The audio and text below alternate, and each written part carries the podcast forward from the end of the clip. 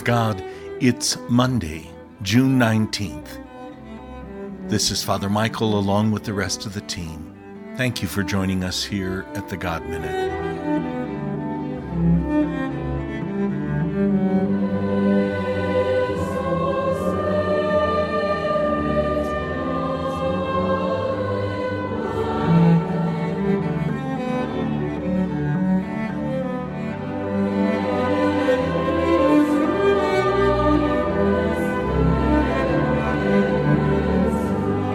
Begin as we do all things, in the name of the Father, and of the Son, and of the Holy Spirit. Amen. O Lord, open my lips, And my mouth shall declare your praise. Psalm 95. It's time to sing. Come on, everyone. Let's sing for joy to the Lord. Let's shout our loudest praises to our God who saved us. Everyone, come meet his face with a thankful heart. Don't hold back your praises. Make him great by your shouts of joy. In one hand, he holds the mysteries of the earth, and in the other, he holds the highest mountain peaks. He's the owner of every ocean, the engineer and sculptor of earth itself. Come and kneel before this Creator God. Come and bow before the mighty God, our majestic Maker. For we are the lovers he cares for, and he is the God we worship. So drop everything else and listen to his voice. For this is what he is saying I made you, I love you, and I will never let you go. Glory be to the Father, the Son, and the Holy Spirit. As it was in the beginning, is now, and will be forever. Amen.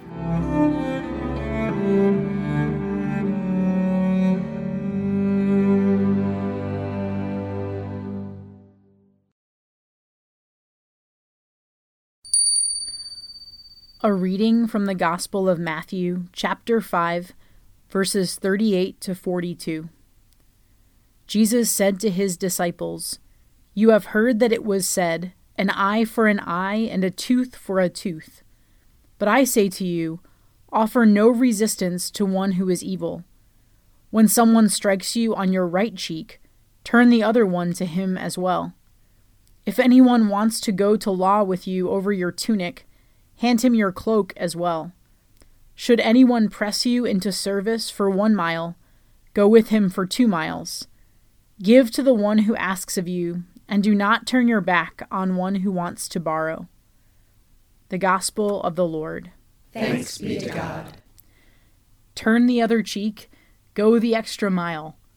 Today's Gospel offers short exhortations from Jesus that have often been quoted and taken out of context in our world today. These sayings are hard, and Jesus offers them to his disciples to show that what he is inviting them to, indeed what he's inviting us to, is to go beyond the law. His reference to the Old Testament, where they are told an eye for an eye, a tooth for a tooth, was a command merely given to moderate the vengeance that often rose up in people's hearts. It wasn't necessarily to say that revenge was necessary, but that just that the punishment could not exceed the injury that was done. The invitation that Jesus offers to go beyond the law, to live the more of the law, to live life generously and to not settle for what is black and white, is also not an invitation to be a doormat.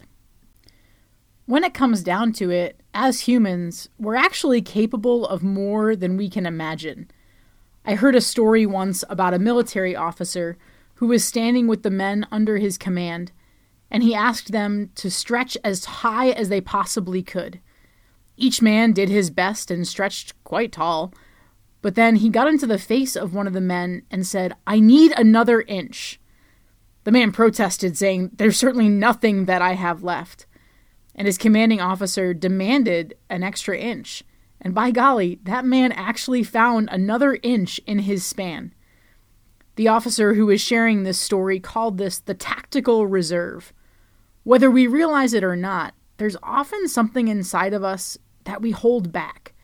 And so, this call from Jesus, this call to live the gospel in a radical way, might seem like we can't quite stretch that far. Turn the other cheek? Do you know what they said to me? Do you know what they did to me? Go an extra mile? I barely made it the first mile. What do you mean, give up my cloak in addition to my tunic? It all seems like too much.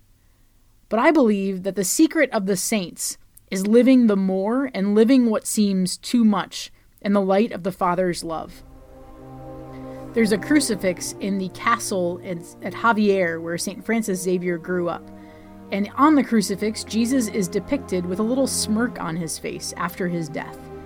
It's said that this smiling Christ was something that inspired St. Francis Xavier to say yes to the radicality that he was invited to live as a Jesuit missionary. A spiritual director once shared with me that he believes the smirk on Jesus' face is that he's with his Father. And so, with his Father, he's not defeated. And living in that communion with the Father, as death and sin are overcome through his surrender and his obedience, of course he can smirk. He has won the victory. The saints have often modeled this and imitated it in their own lives. In particular, I think of St. Edmund Campion, the martyr who died under persecution in England. And he wrote a letter to the Queen as he was going to his execution. It's often called Campion's Brag. And the very last line reads this way I have no more to say but to recommend your case and mine to Almighty God, the searcher of hearts, who send us his grace and see us at accord before the day of payment, to the end we may at last be friends in heaven, when all injuries shall be forgotten. Edmund Campion knew the secret of the saints. He knew the secret of Jesus dying on the cross in communion with his Father. He knew that in offering the entirety of his life, in giving the more, even in the face of injustice and persecution, that he would win the reward and that the kindness and the love and the mercy that he showed may not only win his own reward, but also may bring about the conversion in the one who sent him to that death. May each of us have the courage to live generously, to live the more, to never settle for the letter of the law, but to go beyond with Jesus so that we too might know the secret of the saints.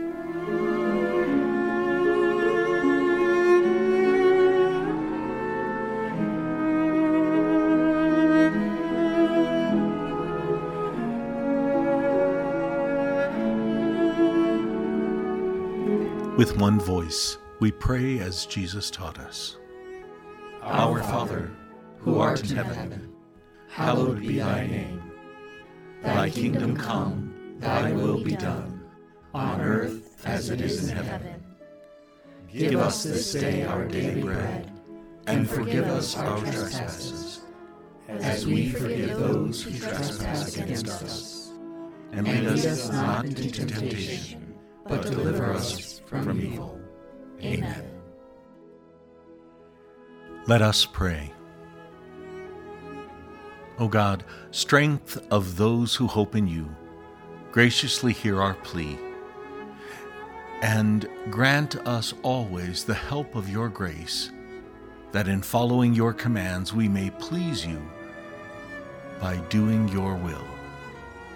This we ask through Christ our Lord. Amen. The Lord be with you.